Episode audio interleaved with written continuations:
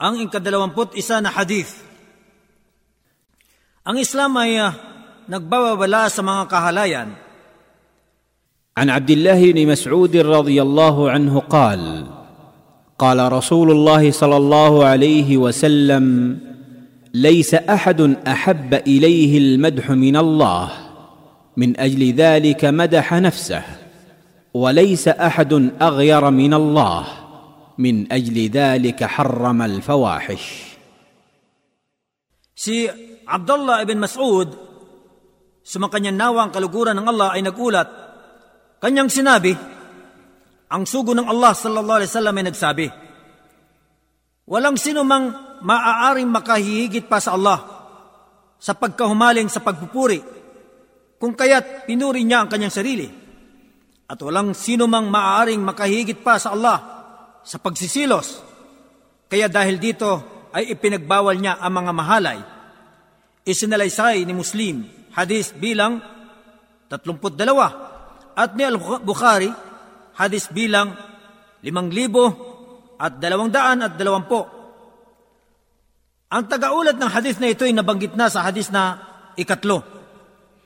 Ang mga kapakinabangan sa hadis na ito, una, katotohanan ng nagugustuhan ng Allah ang magandang pagpupuri at pasasalamat sa Kanya sa pamamagitan ng pagsunod, pagsamba at paggunita, kaya kanais-nais sa isang Muslim na dalasan ito dahil sa idinudulot nitong malakas na ugnayan ng pagsamba sa kanyang Panginoon. Pangalawa, kapag pinuri ng isang Muslim ang Allah, ay tunay na ginagantimpalaan siya ng Allah dito, at ang Allah ay sagana at walang pangailangan sa lahat ng nilikha. Datapwat, walang naidudulot na kabutihan sa kanya ang pagpuri at hindi rin nakasasama sa kanya kapag ito'y talikuran. Pangatlo, katotohanan, ang Allah ay naninibugho at wala nang higit pa sa Kanya dito.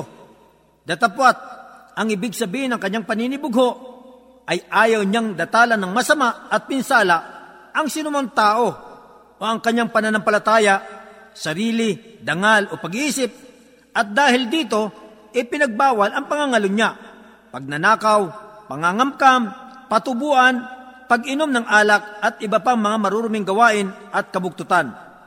Pang-apat, kapag ka ang papuri ay para sa mga mabubuting tao na may malinis na layunin, ito ay tinuturing ng mabuting bagay at mabuting gawain bilang pagkilala sa kabutihan at sa mga mabubuting tao. Pang-lima, kapag ang pagpuri ay walang katotohanan, bagkos ginawa lamang ito bilang pagkukunwari o sa taong pinangangambahang tataas ang tingin sa sarili kapag purihin, magkagayon, hindi kailanman maaaring siya'y purihin, sapagkat nakakapinsala siya sa komunidad at nag-aangat ng sinumang walang anumang kahigtan o katayuan. Kaya't dito naaangkop ang sinabi ng sugo ng Allah sallallahu alaihi wasallam, kapag nakita ninyo ang mga taong mahilig pumuri, batuhin ninyo ang kanilang mga mukha ng lupa. Isinalaysay ni Muslim, hadis bilang 69. At sa sino mang hindi pinangangambahan ng ganito dahil sa kanyang ganap na takot sa Allah at ganap na pag-iisip at kaalaman, pagkagayon, hindi masamang siya ay papurihan kung walang halong pagkukunwari.